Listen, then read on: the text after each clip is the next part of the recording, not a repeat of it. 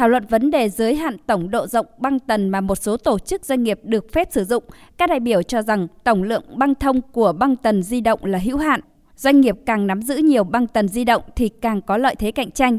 Nếu không có quy định về giới hạn tổng độ rộng băng tần có thể xảy ra tình trạng một số tổ chức doanh nghiệp sẽ sở hữu quá nhiều tài nguyên viễn thông tần số, làm giảm hoặc thậm chí triệt để tính cạnh tranh của thị trường kinh doanh cung cấp dịch vụ viễn thông.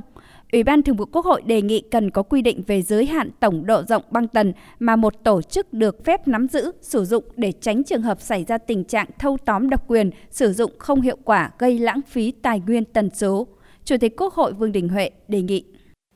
Về tần số vô tuyến điện và quỹ đạo vệ tinh, nó là một loại tài sản công nhưng mà tài sản quốc gia rất là quan trọng. Chủ quyền về số rồi chủ quyền quốc gia về an ninh mạng và giá trị của nó rất lớn do đó cái này vừa quản lý rất là chặt chẽ, rất là công khai, rất là minh bạch.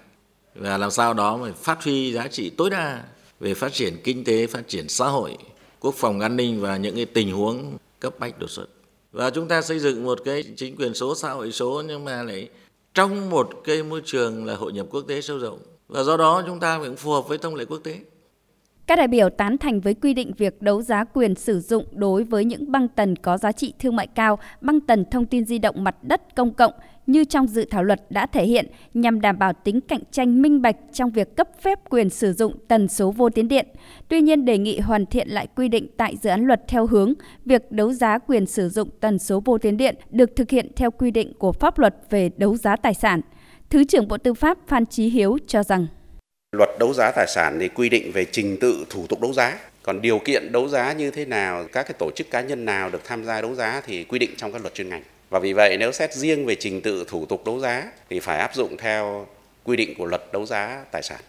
Cái băng tần vô tuyến điện thì có nhiều đặc thù và nước ngoài thì có cái hình thức đấu giá khá phù hợp. Bộ Tư pháp chúng tôi cũng nhất trí. Nếu mà cần thiết phải quy định về trình tự thủ tục riêng để đấu giá băng tần thì chúng tôi rất tán thành. Như vậy thì cũng phải sửa cái luật đấu giá tài sản. Và trình tự thủ tục như thế nào để cố gắng quy định ở trong cái luật tần số vô tuyến điện.